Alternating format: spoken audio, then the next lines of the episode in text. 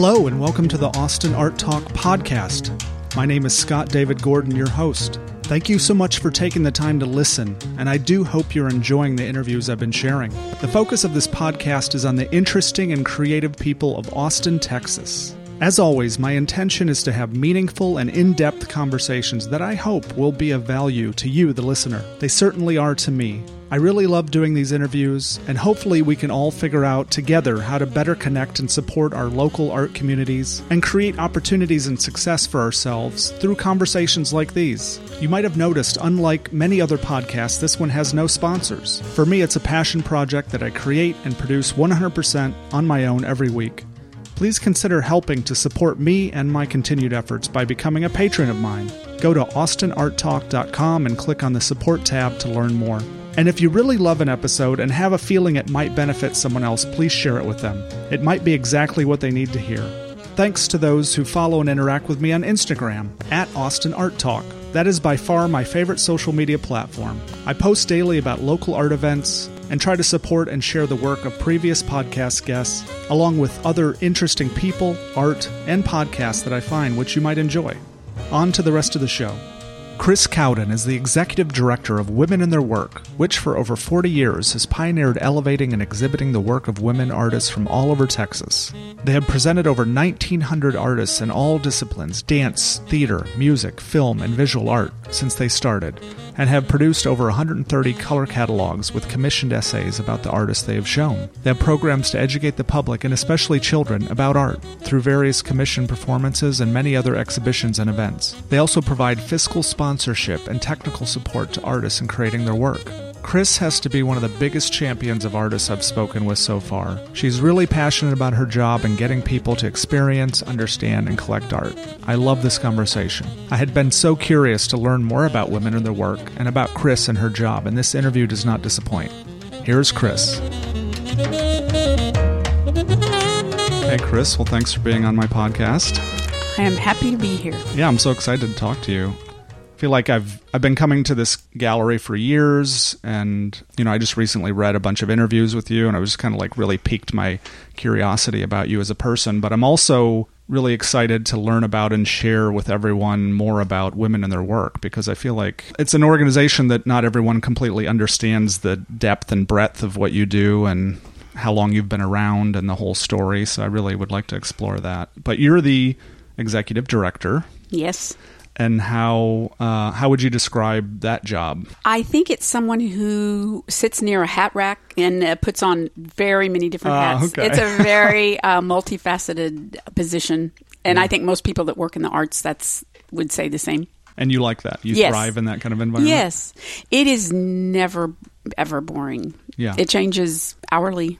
Oh wow! I mean, you're involved in something, and then something comes up. Some people come in, things happen. It's a very exciting, really is an exciting job to work in the arts, to yeah. be around art all day, to work with artists. It's a real privilege, actually. I yeah. feel really lucky. No doubt. And so you're people are coming in interacting with you, but then you're having to do a lot of outreach and go yes. out and interact with the world and try to yes. get funding and yes. do all kinds of things. Because art is not widely supported in the United States. Mm. Uh, if you go to other countries like in Europe or Latin America, you'll see how it, art is much more woven into the fabric of everyday life. And here, art is often kind of caged over in a museum or in a white box of a gallery. Yeah. And so people feel estranged from it. So one of my goals is to make people think about art as something that in their life could be in their life every day, something they would enjoy to have in their life. Because it is it has been so enriching to me and the people that I know that I love to share that with other people. Yeah, I had read something you said in one of your interviews that I, um, you said something about giving people permission to experience art. Like, why do you think they need permission? Because they feel like there's a rule. I mean, some people will come in and they'll say, I don't know what it means, or I could do this. And neither right. one of those statements do they feel comfortable with. They they feel that it has that there's rules here that other people know that they don't. Mm. And or they feel that it's some sort of gag and they're in on the joke. You know, like I could do this. and Yeah. so you could encourage them to do it. And I think there's so many different ways to experience art and to interact with it that if people could feel that they can have their own opinion, say, I just don't like this. And that is that is just such a good response. And then be free to say, I really like this. And to say there are so many different kinds of art, for someone to say they don't like art, I feel that, that hmm. they have some more experiences to have. Yeah. And I would love to do that, to, Yeah. to expose them to that. or even people's limited thinking around just how they're creative in their own lives and probably might even be artists themselves in some form or fashion. Right. I think being I think creative is a word that's very in vogue now. And I think that's a good thing. But I also would love for Americans, for our culture to place art higher in our experience, daily life, um, certainly, if not every day, certainly eh, frequently, because it opens up a different way to see the world, a different way to enjoy it, a different way to think about it, a different way to be disturbed by it. Not all art is pretty. Not all art is as is assuring or comforting, but that's a really good thing to think about things in a different way. Yeah, to help people get a different perspective, a different Yes. understanding of life and the world, and help them see how artists are processing the world and somehow figure out a way to consider processing it differently. Yes, or just enjoying it or reacting to it. It's it's really fun. Yeah. If you didn't work here, I'm wondering how you would go about um, having that kind of life that you're suggesting. Because I know That's I had really read interesting. I had read a, um, that you lived in New York for a while, and you said that you went out every night and saw some kind Yes, of art I did. performance or something. I did almost the same thing when I lived in New York. I saw, I went to a lot of theater, but Yes, you know that was kind of my thing when I Yeah. was there. I think, uh, well, I think we had the privilege of knowing that we weren't going to maybe always be in New Ah, York because yeah. a lot of times New Yorkers are the last to go to things because they live there. Yeah. they think, oh, I'll go next week. So yes, I think I think learning. I think you just learn so much of different of cultures, of perspective, of thoughts when you see different kinds of art forms or different artists and different eras and how what they're dealing with and how they present it to you. It's very it makes your life so much richer and more complicated and complex in a very good way. Kind of like a very very thick very nutritious stew. Yeah, yeah, yeah, or something, you know, that's got all these these uh, large number of ingredients. yeah. Yeah. So I'm it's wonder- not one song, one note. Right. I'm wondering then, like your kind of passion for art, how does that, how is that formed and shaped um, the evolution of women in their work? Or maybe we could even just start at the beginning if you want, or you know, what what do you think would make most most sense to kind of acquaint people with women in their work? Should we start from the beginning, or Well, we can we can do a quick flyover Yeah. because we are 41 years old. yeah? Well, yeah, we don't want to. I don't think we'll go minute to minute, but but it it's so intriguing how the issues that led to its start are so present today and so relevant today. It's it's like we've come full circle in a good way and come full circle in a bad way. Um, Yeah, I mean, I think about the conditions that were present in the 70s when it started, being the genesis of the movement. you know? Yes. Well, it was really a time. I mean, I was not involved with women in the work then. I was not involved with these movements. So I'm a learner like many other people um, or people that may be listening. In 1978, three women artists in Austin decided to take control of their careers, of their artistic careers, and create opportunities for themselves and for other people. And this was part of a nationwide movement for people of color, for women, for gay, lesbian, transgender, queer, to take control of their own lives because they were just shut out of all of the kind of established venues, museums, theaters, all of that. So rather than just kind of wail in the dark. They, you know, that Yeah. old statement, you know, you light a match, you do it yourself. And it, so it was way DIY before DIY was, Yeah, was yeah. commonly known as that. But, um, yes, artists took control, created, and, and it was called the alternative space movement. So in Austin, it started with these three artists, and they said, let's have a festival and we'll get people together in all these different art forms. But we have some great organizations here, so let's work with them. And so, like, they brought the first or encouraged the symphony to bring the first woman to conduct the symphony, uh, the first woman director at Zach Scott. Uh, various, they, all this was presented out at Laguna Gloria. They had mm-hmm. slides, and then we had just you know showing all the artists that had never shown anywhere else, and it was so successful. There were like 20,000 people over, th- it went from October till the end of November. I think it was a six weeks mm-hmm. festival. And it was hugely successful. And I thought, well, this is something people yeah. might want to do this and so because people didn't know yeah. and so then that next year and so in 78 they had the first uh, visual art exhibit that had ever been held for women in Texas. Mm. And it really took off. And from the very beginning, it's, it had this name, and it was Women and Their Work.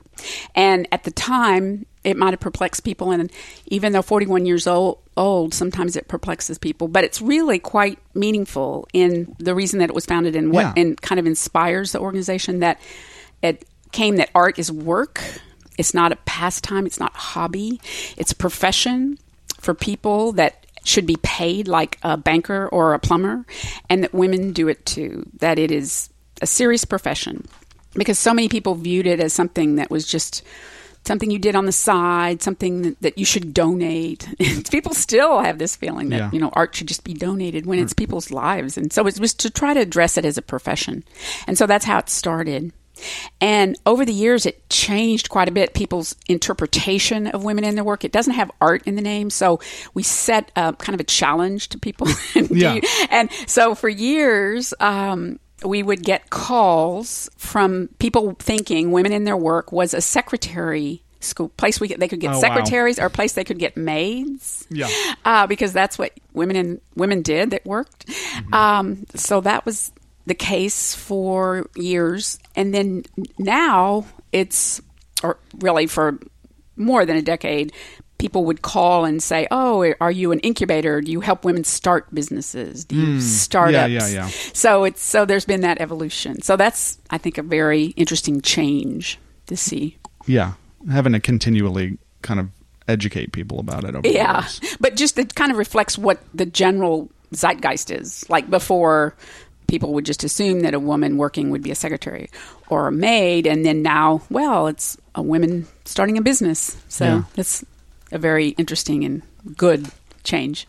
But like you said, the challenges that were present as you were describing them in 78 when they started the festival, they're still those are still things that yes, you know, everyone's struggling with now.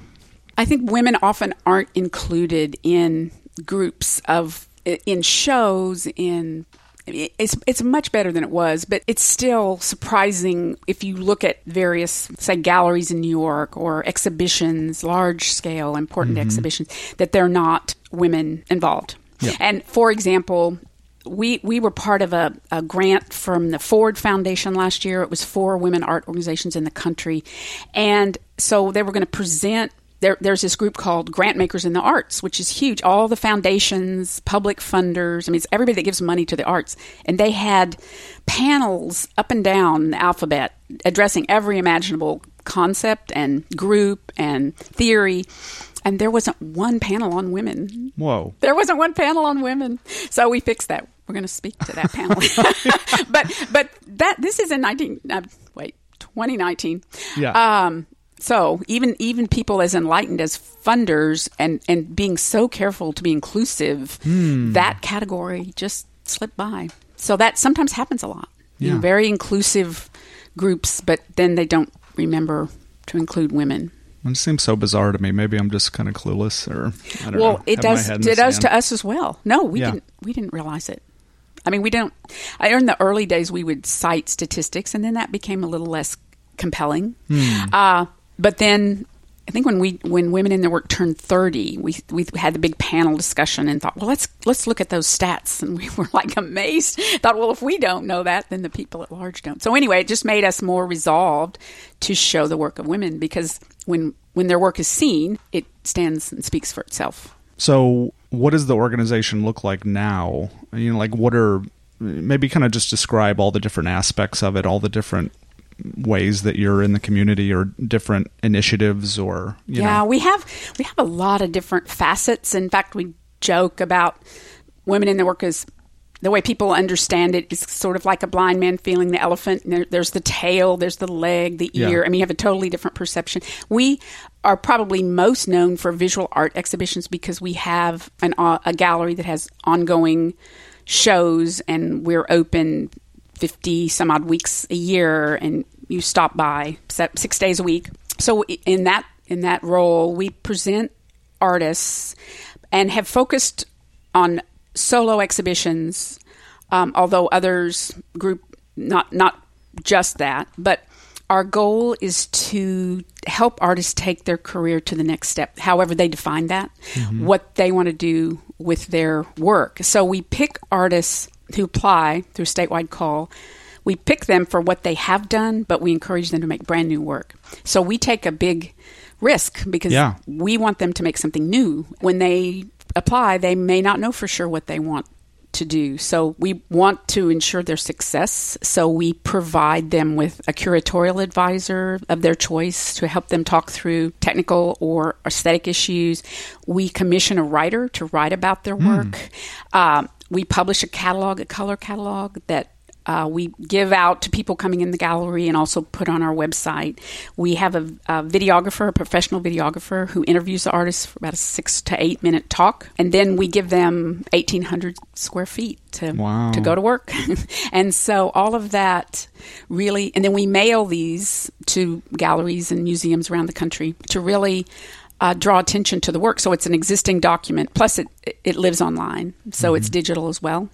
But um, that's a really good document to look at look at their work and what it meant, and what they were dealing with, how it fit within their own careers, their own um, work, and then how maybe it fits within the larger scheme of contemporary art. So that is visual art. We also commission performing artists to make new work and to come and perform.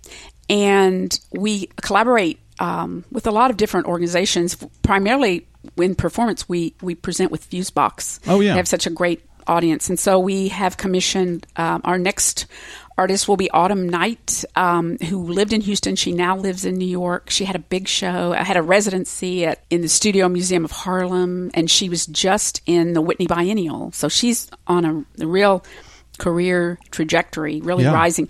And so she'll be presenting new work next April. And we've also commission, joined with a number of groups to commission Gesel Mason, who teaches dance now at UT.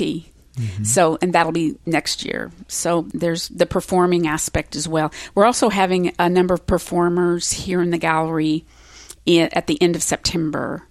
Um, so we also have performance in the space, although it's a challenge because it's it's not technically set up Yeah. for that. But but we do that as well we have a really big education program. Uh, we reach mm, over 750 kids a year, and we pay for the bus to bring the class, and we pay for a substitute teacher so the teacher can come with them. And so they come and see the work, and if the artist is available, to talk to them about the work. If not, we have staff that are artists that talk about the work and how it was made, and we're providing this service, but frankly, the kids give us a bigger service because the kids are so open and they don't know their rules about art Yeah. and they're not afraid and they don't know that this has to go over the couch and it has to match. Yeah, and so right. if it's if it's a pile of sticks in the middle of the gallery, they are thrilled about it and they are so intrigued and want to know about those sticks, uh, as opposed to some of their parents who might come in and say, "Hmm, I'm not sure that's art,"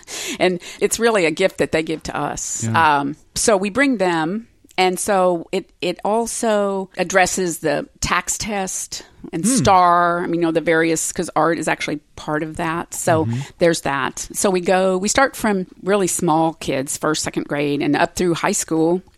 And then we also have a project that we collaborate with the AISD. It's called the Go Project, where kids that have disabilities um, that have graduate they graduate from uh, AISD, and then you know come on the buses and by themselves or or with people that help them with the project. And so these um, we have art activities for them that are specifically for their group for the Go Project. So we reach a whole other population that way. Yeah.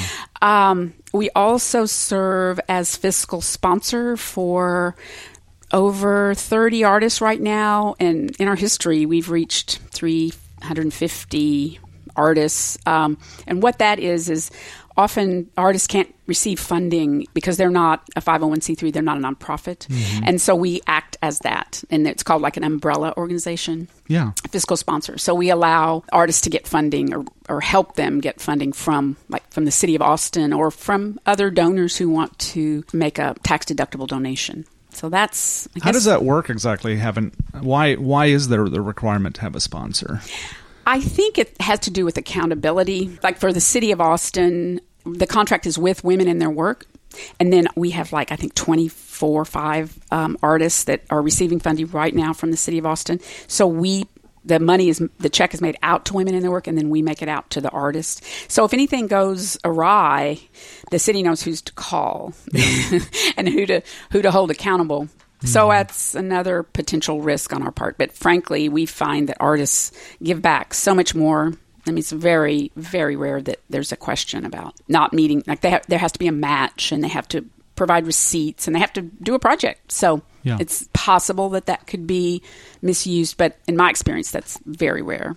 And the projects these artists are doing are not necessarily directly associated with women in their no, work. No, They're it's another service. Career. It, it's really what the artist wants to do. Okay. So we work with any number of projects. Mm-hmm. So, and a lot of men. A lot, we provide services oh, for really? men. Mm, yes, okay. yes. Nice. And men are also in performance. And most of the visual artists we present are for women, but we want women in the like the curatorial role, the director's role, the choreographer's role. But we we present like in performance, like a whole dance troupe is men and women. Yeah. So it's inclusive. So you've got the gallery itself and the artists you support that way. Then you have also performances and other activities that are outside of the gallery yes. and in, in the gallery. Then you have education. Right, the, and, with the children. Yes, and we have fiscal sponsorship. And then we also have panel discussions, artist talks, JPEG jams. We used to call them slide jams. Mm-hmm. Um, all of that just to films, screenings, book signings, poetry readings, spoken word, you know, lots of lots of different things that don't mm-hmm. really maybe fall into a category. And who comes up with these different initiatives and programs? Well, it's a collaborative experience. We we do a call for entries, and so that brings us the artists that we present in a year, and we give them we try to give them at least a year to create the work. Mm. So we do it in advance. So right now we're booked up through 2020. Mm. And so so it gives them time because 1800 square feet's a yeah. a bit of a space. So yeah. we give them as much space as we can and we also people come to us, we go to them. I mean it's very back and forth. There's not just one way. Mm-hmm. But we try to present our goal is to be a really one of the most interesting places in Texas. That's yeah. what we say. Yeah. And sometimes I think we are. Yeah. Yeah. I think we are sometimes. Yeah. We're trying to make the bar higher, frankly. I mean, Texas is the third largest state uh, for artists in the country, but it lags so far behind New York and California as far as the, the services, the opportunities, the venues that exist for artists. It's better now. Um, like even in Austin for years, the smaller organization and mid-sized organizations were so strong and the museums were really did not have the funding they needed to fulfill their mission. They didn't really have an adequate space, like you know Laguna Gloria. They had restrictions on what they could show in this in Clara Driscoll's home, mm-hmm. the villa, and for years uh, the Blanton didn't exist. I mean, it was the well, I'm Austin blanking. Museum of Art. No, that's that's the oh, contemporary. Oh, yeah. I can't oh, believe right, I'm right. blanking. But anyway, it was before it was the Blanton. It existed and it was in various uh, places on UT's campus, but it did not have the beautiful. Um, space that it has now. So anyway, so the museums have come on really strong and they are really thriving. And I think that's so essential for any city or any community to have this whole ecosystem mm-hmm. where, and so they would be like at the top to show people art from all over the world and show local and regional artists, but you've got to have artists, you've got to have their shows and regional artists, and all of that feeds into it. It's just really a, I think it's a, an ecosystem. And so for a long time, Austin did not have that. And so we had the, the top, we did not have the top of this, say, food chain. Yeah. And now we have a very developed top, but now we're at risk of losing the bottom because Yeah. all of so many artists and art organizations in Austin are threatened now with losing their space and having an ability to pay for a space. And we're among it. Our building has been sold. So women and their work will m- need to move at the end of 2020. So we are planning on that. to make space for a, a Marriott or something. Yes, like that. it is a Marriott. No Yeah. joke. There's going to be three Marriotts within like a. There's one on on MLK and one here, and then one right down the street. So within three blocks, there'll be three Marriotts. Yeah. So I guess we got a lot of visitors here. I mean, what do you think it would take to make Austin a contemporary art center like Dallas or Houston or New York? Or, Well, you know, for the longest time, I mean, it, you've you've got to have a lot of things um, to be an art center. There was a really great article in the New Yorker um, a while back. Calvin Tomkins wrote about what you needed to have. He was actually analyzing L.A. and Los Angeles was not a center f- for nearly as long as you'd think it Yeah. is, given its stature now. But you've got to have artists, art spaces, writers, collectors, museums. So we didn't have museums for a while, and we are still struggling with collectors because so many people feel like they need to go to Houston or they need to go to New York or Yeah. they need to go to Santa Fe to buy art.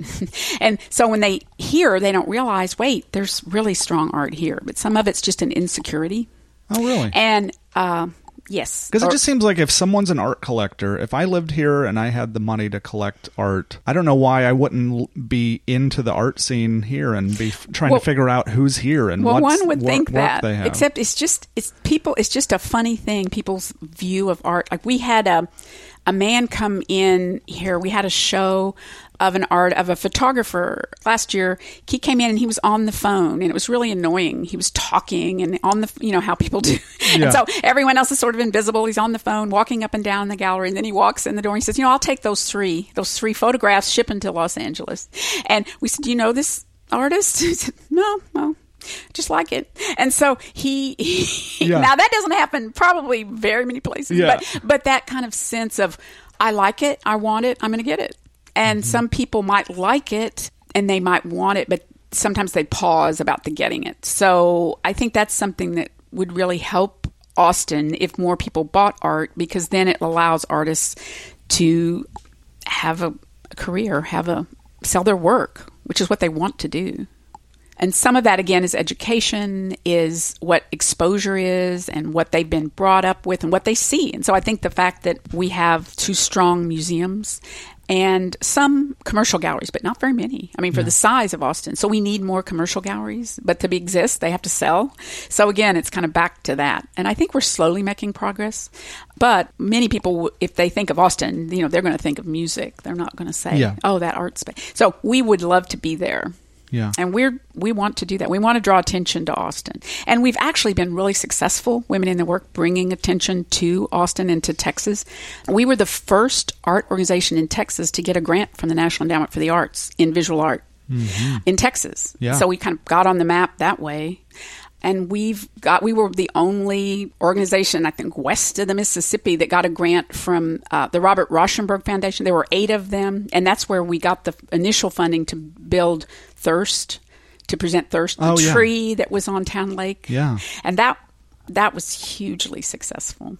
We got that through Robert Rauschenberg and who never heard of us, never seen us, you know, sent people down with furrowed brows to interview us Yeah. to be Oh, sure wow. is this really going to happen? And and um, it was it was a really um, very heartening experience, and that was first Hmm. our that was our first large scale public art, and I think it was a very effective and very successful. Yeah.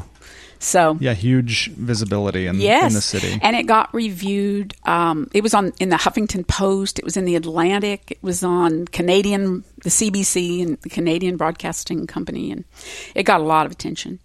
Um, and called attention to the cr- water crisis Ah, uh, yeah, in right. Texas. That was the point of it. So Right. that was really a really a great synergy, and it was an inductive process. We talked to the idea really first came it we worked with Emily Little and, and Norma Yancey, architects, Beili Liu, the visual artist, and Cassie Bergstrom, a, a landscape ar- architect, to develop this concept.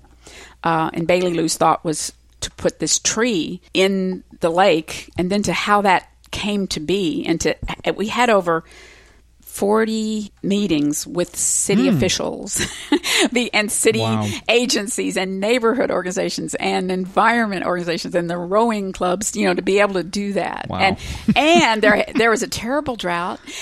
And then we had two floods, two floods while that tree was up. So Oh, it wow. actually it really worked, but in a way it didn't because it rained here and it as people know or in the know, it, needs to rain upstream in the watershed to get the water Yeah. into Austin. But still, nonetheless, it rained very strong. There was actually a horrific flood, Yeah. the Halloween flood that people Yeah. died. So that was quite a kind of an irony, but did call attention to the vagaries of the weather and how we have to pay attention to this resource and Mm. how we take care of it.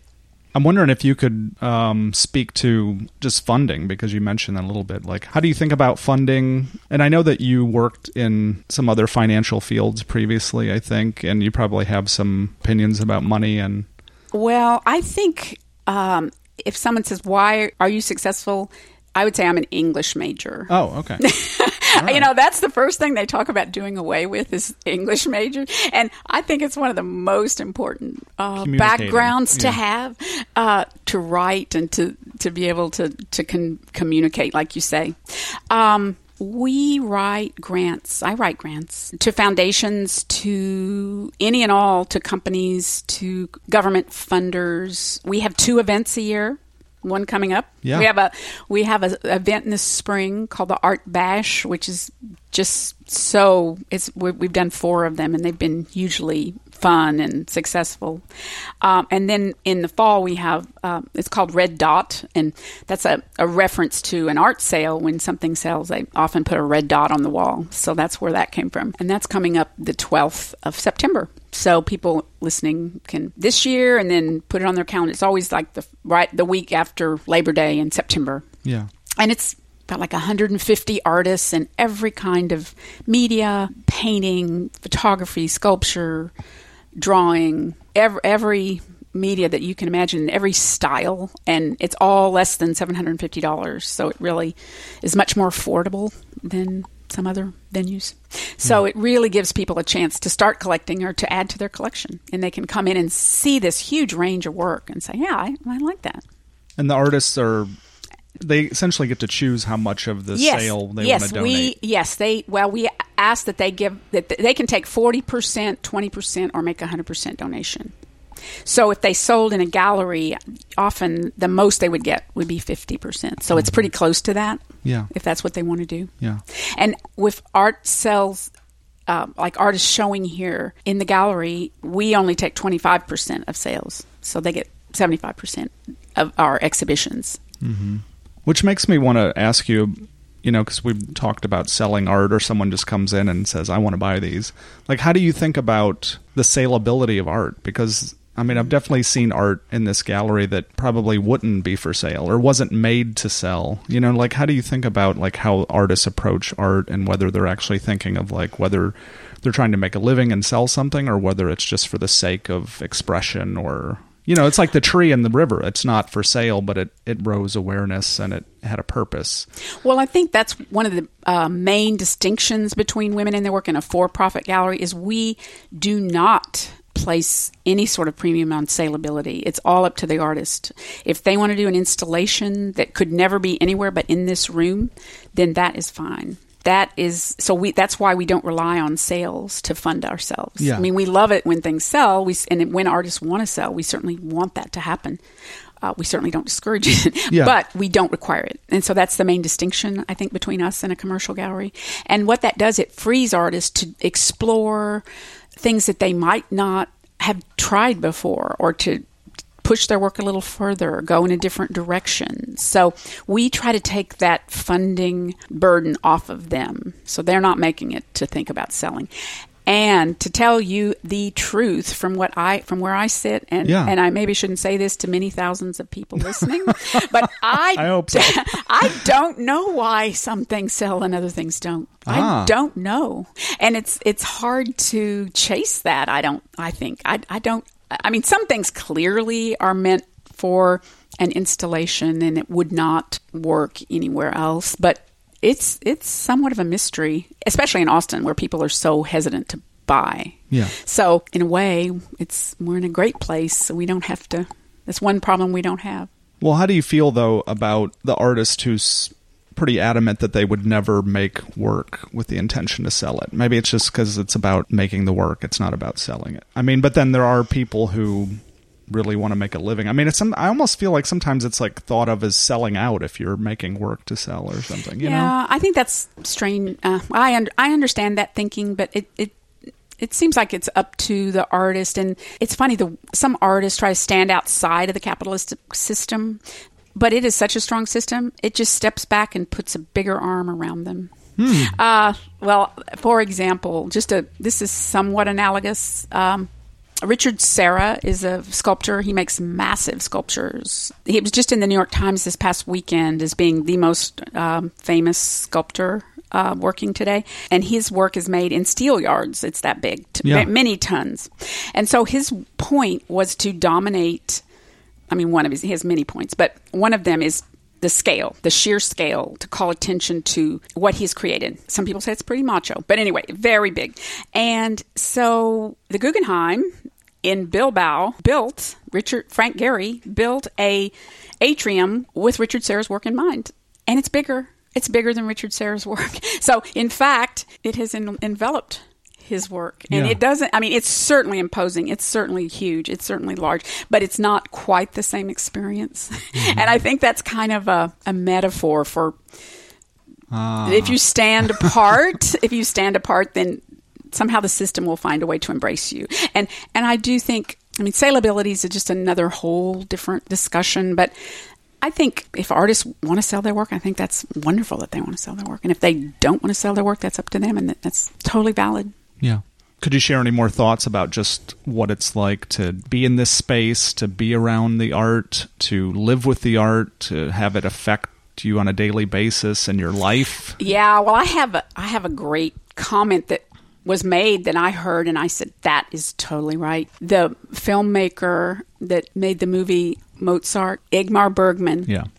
He when he was making that movie he talked about how glorious it was to come in every day and have mozart's music in the studio. And so mm-hmm. i really feel that way here. I don't i don't my office is not very large and i don't have a printer in my office. So i and these days actually you don't print all that much but still i go back and forth to get things i've printed from the back office. And so i walk through the gallery multiple times a day and sometimes I'll just stop and it's just when you walk through you just see it so differently because you're hmm. approaching it from a different angle or you're in a different mood or the light's different you're thinking differently about it. So I think of that quote from Bergman. Yeah. it just ha- being around it all day it's such a joy even when it's tough even when it's hard. You know you're looking at that and thinking well maybe maybe the fact that I was running late isn't such a bad problem. When I look at what this artist is dealing with you know so it kind of puts your issues in perspective too even if it's really dark work Yeah. And we're in your office here, and there's art all around us. I'm assuming from artists that have shown their work here. I- I mm-hmm. would guess. and others yes yes is that the way your home is too? That your life is just Yes. filled with art? I have a lot of art yeah. And where did you first gain an interest in art? Do you feel like in your life? I well, I was raised in Springfield, Missouri. There actually was an art museum there, and I can remember going to this show called um, Watercolor USA, which was evidently a major watercolor show. Um, and I was struck as as a kid by how versatile. When I looked at my watercolors, it was pretty watery, uh, and so to see what other people could do with it, and it's it's not necessarily an esteemed m- media, but it was quite intriguing. I still remember it.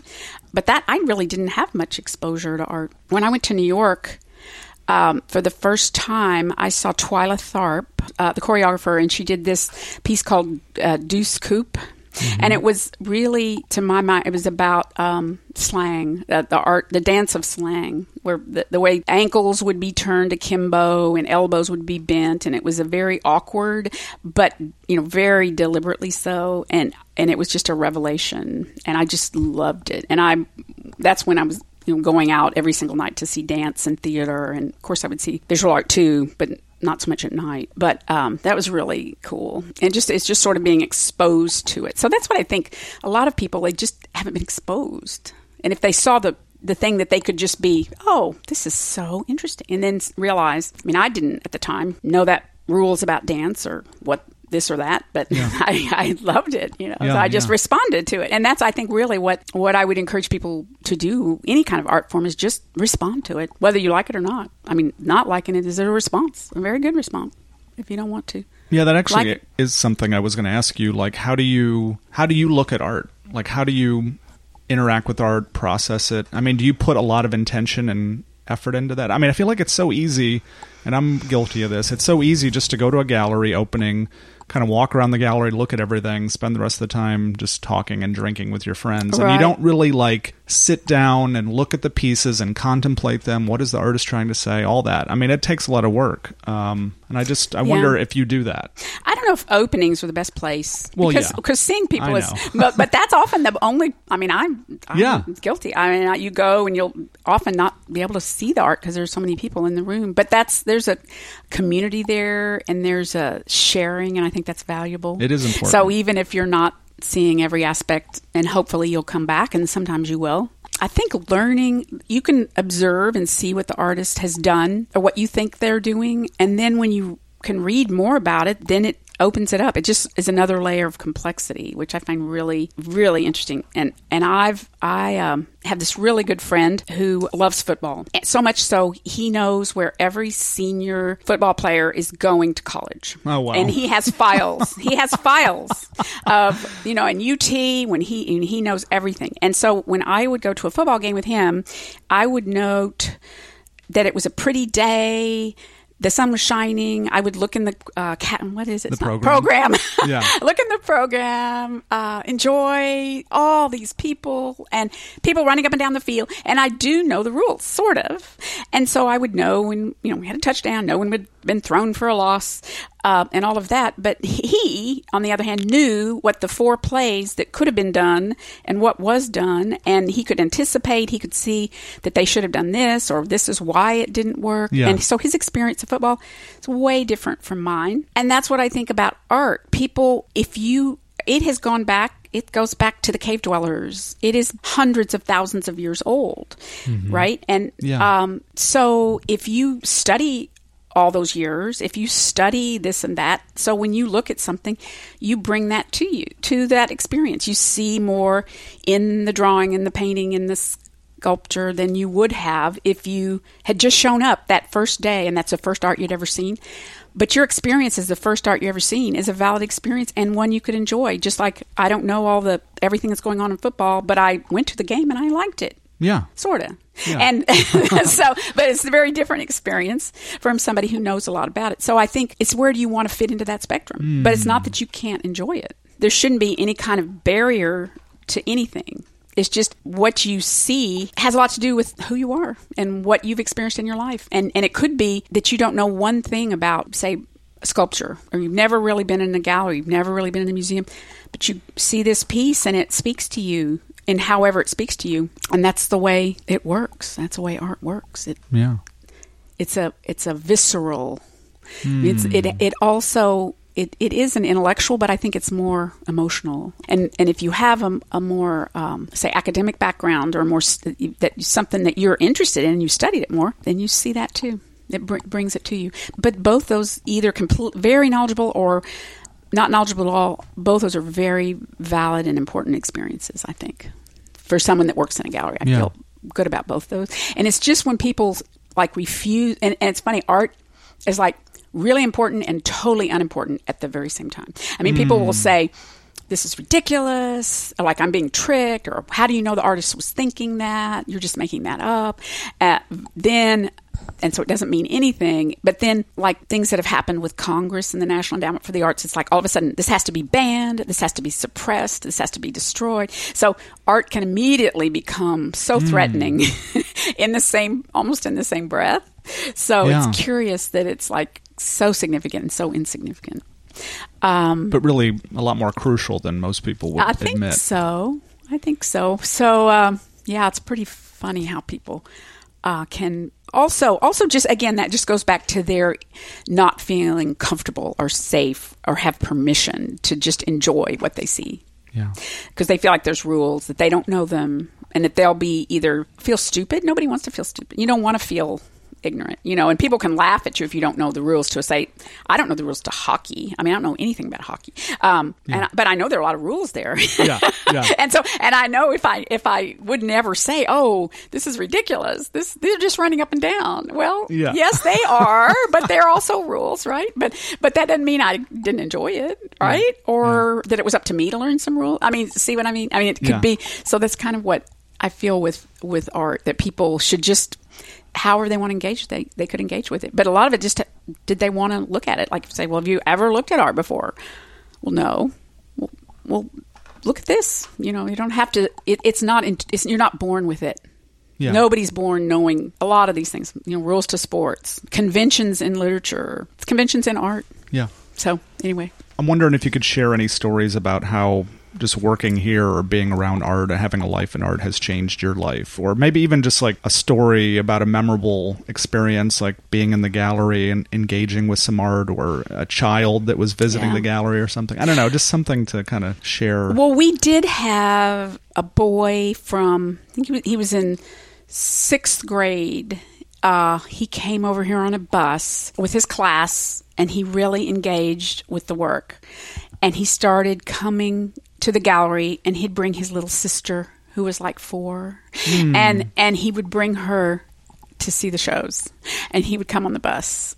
And he did that for years. He would come and he got into the art institute of chicago. Oh wow. And and he credits among many things but one of the things he recalls being brought here as a, a young boy and how it just lit a fire for him. Yeah. That that's a really um, the, there's a lot of excitement with when kids are here. Um, and again i feel like that's contagious. So we get that back from them.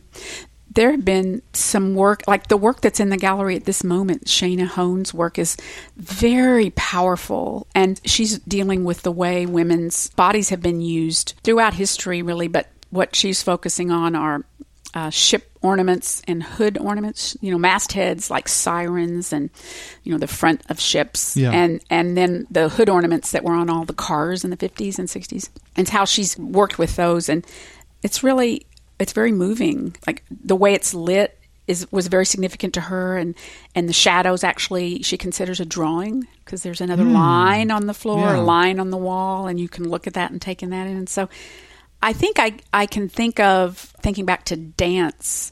I remember seeing this was American Ballet Theater in New York. They have a repertoire, and some of the pieces, and this was a Balanchine piece, and it was you know 20 years old. And when I saw it, I just thought, why is this still in the repertoire? This seems so. This just doesn't doesn't work anymore. It's just really dated. And then a week later, Baryshnikov danced that danced that role, and I'd never. I, I just couldn't believe it. Mm. How powerful it was. I mean, I, it was the same piece, it was the same choreography, but it, it just was infused with such meaning. And I've never forgotten that. How I had just thought this is this should be retired, and yeah. then seeing an artist of such power and feeling dance that role, and how. So a lot of times art has to do with your own mood or who's like with performance, it has a lot to do with who's performing. Yeah, it's obvious, I guess. But yeah, but with visual art, sometimes it's about you. How's yeah. your, how are you alert to it, or or how does it feel, or does it speak to you in this particular way? So there's a lot to see. I just think it's it's it just keeps you kind of alert. You can't not be curious and be around art. I think yeah. keeps you curious. Yeah. What is this? What are they? What are they thinking? What are they working with? What are they conveying? Or you can say, "Gosh, that's really amazing how they've done this." And I have to say, I think artists are extremely inspirational people because they are not valued.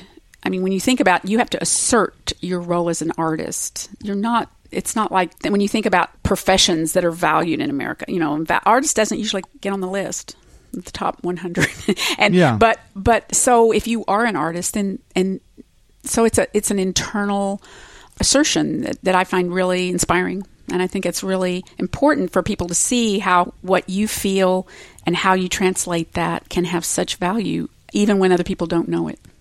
And maybe part of what you are doing is to uh, awaken them to knowledge that they did know it but they weren't aware of it. Yeah. Why do you think it's so hard for artists to take ownership of even just saying sometimes I'm an artist or like I was talking to Sydney Yeager recently she was reading this book about this whole imposter syndrome and feeling like you're you know like what do you have any ideas about well that? imposter syndrome is often just a woman's issue, right?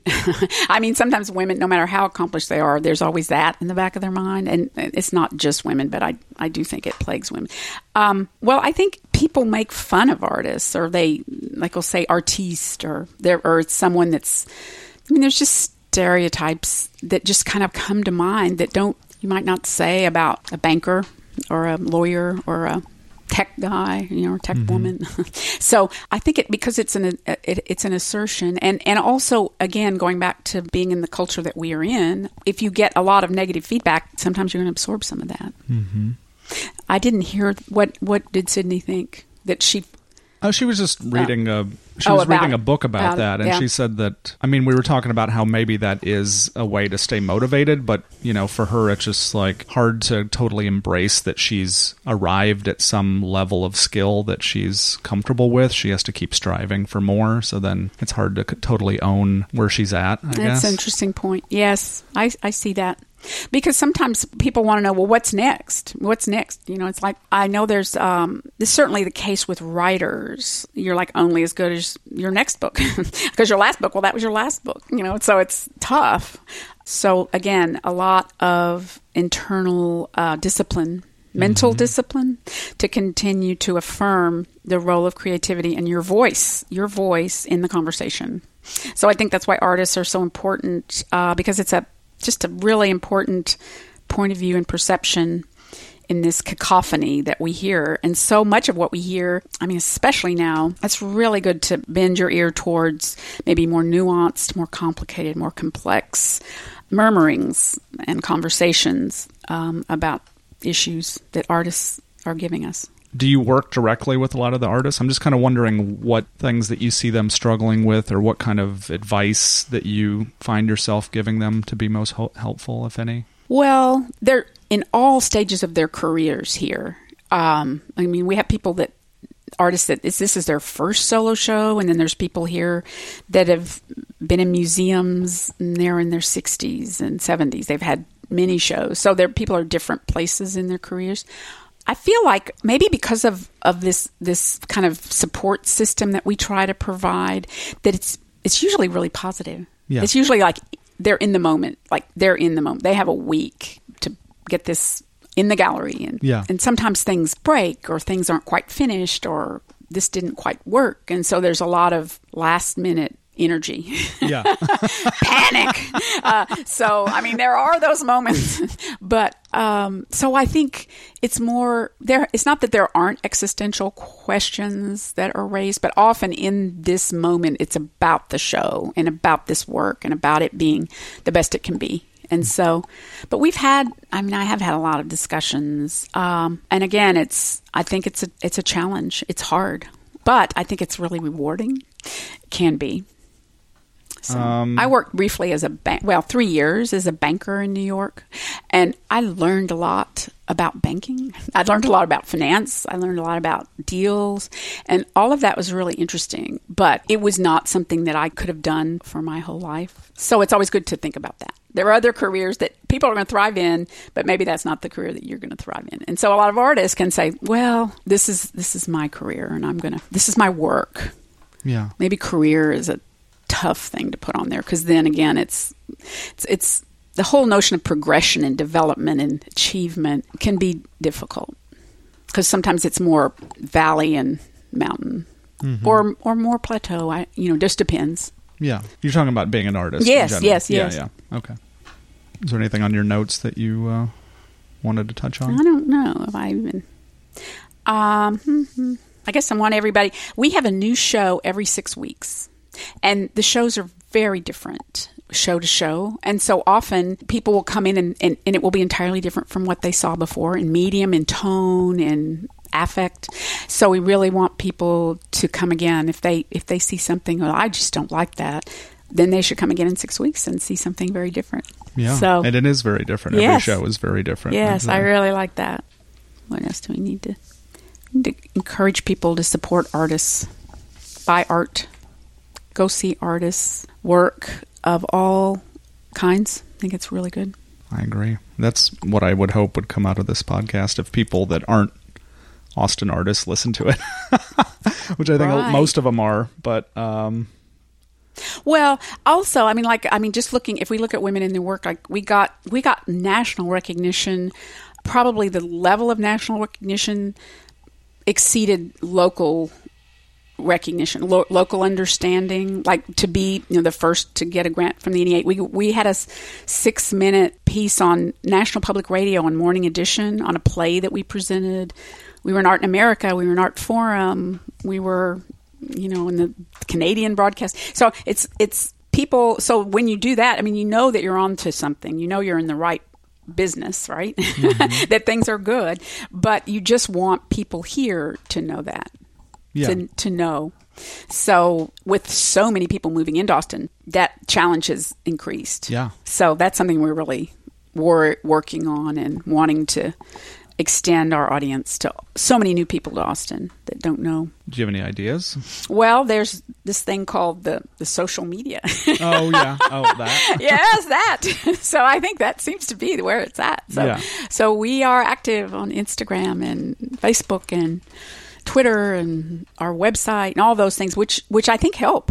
And then we actually for we have this event, this this red dot coming up. We have a banner across Lamar Street, so Yeah. people Okay. can. So there's old fashioned ways Oh. uh, of just putting a banner on the street. we send out postcards, but I mean any and all ways. But I do think actually social media is uh, really great because people can like get it right right away. You know, get it late and still respond. Where back back in the day, you know, you had to have X weeks to print Yeah. something, Yeah. and then it had to be mailed, and then you didn't know when it arrived, and all of that. So this you can put it on Facebook, and people know right away. Mm-hmm. So that helps, I think. So maybe looking forward, maybe you could just talk about the future of women in their work. This definitely struggle of having to find a new space. Like, what uh, does it look like? Well, we are on it. We are looking for a new space. We have gone and looked at a number of buildings. We're we're hoping to buy a building, just because the rent have gotten so very high, um, and rent is something people don't see and don't really think about paying for. You know, it's kind of like having tires on your car. Yeah. they just need to be there and they need to work. So, and then you might see what the car's doing. So, so we feel like that would be something that if we, at some point, the rents start to kill you. And Yeah. we're worried about that. And also, if we owned a building, we would not have to pay property tax because we're a nonprofit. And right now, we pay over $25,000 a year in property tax because we rent. So we, you know, that's passed on to us as renters. Hmm. So it's really a good thing to do as a nonprofit to invest. And, and all, all the larger organizations own, almost all of them own their own spaces. So Yeah. I think it's a wise thing to do. So we are looking. I guess the trick is getting something that's in as good of Affordable. a spot as here. Yes, that's true. Yes, we are in a very good spot. And we'll be here until the end of 2020. So we encourage everybody. We're right really close to UT and close to downtown. So it's a it's a good good place to be. Yeah, what's the address? 1710 Lavaca. It's right off of uh, MLK in Guadalupe. Well, yeah, I would highly encourage everyone to come visit the gallery to get a ticket for the Red Dot Art Spree if it's still. Uh, Yeah, well, that's possible. That's that's the 12th of September, and if you can't come, it's a party, and there's no taxes on any sales that day. So it, it's a party, and that's a ticketed event. But then it's up for 10 more days, and it's free, and you can come in and just look, and th- all that art will be for sale still. So come on by, and and uh, the money raised during that event just goes into it all the programs yes, you're doing. Yes, and education programs as well. So Yeah. we we really forefront that to artist fees and and education. What else can people do to support you? We are we have a membership. Uh, you can go at womenintheirwork.org, go to our website. We have memberships. We have these two big special events. Um, sometimes people just send in money in the mail. Oh, nice. That's possible too. So any and and also you support us by coming. I think it's important for people to see what we're presenting. So just coming is supporting us. Coming to our exhibitions and performances. So we encourage that. yeah. Was there anything else you'd like to share? I think um, this is really wonderful to have podcasts about art and artists, and I really encourage people to go out and see some art Yeah, as soon as they can. nice. And as often as they can. Exactly. And keep an open mind. Keep an and, open mind and enjoy. Enjoy. There's joy in art.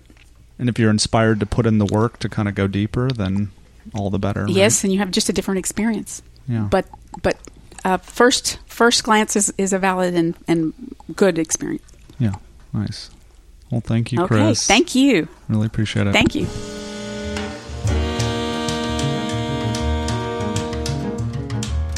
Thanks for listening. One more thing before you go. If this episode or any other I've produced have helped you or added value to your life, please support the podcast so it can continue and grow. Just go to austinarttalk.com forward slash support. There you can find a link to my Patreon page, and there is also a PayPal option and an Amazon affiliate link. I couldn't keep doing this without your help. All the best to you and take care.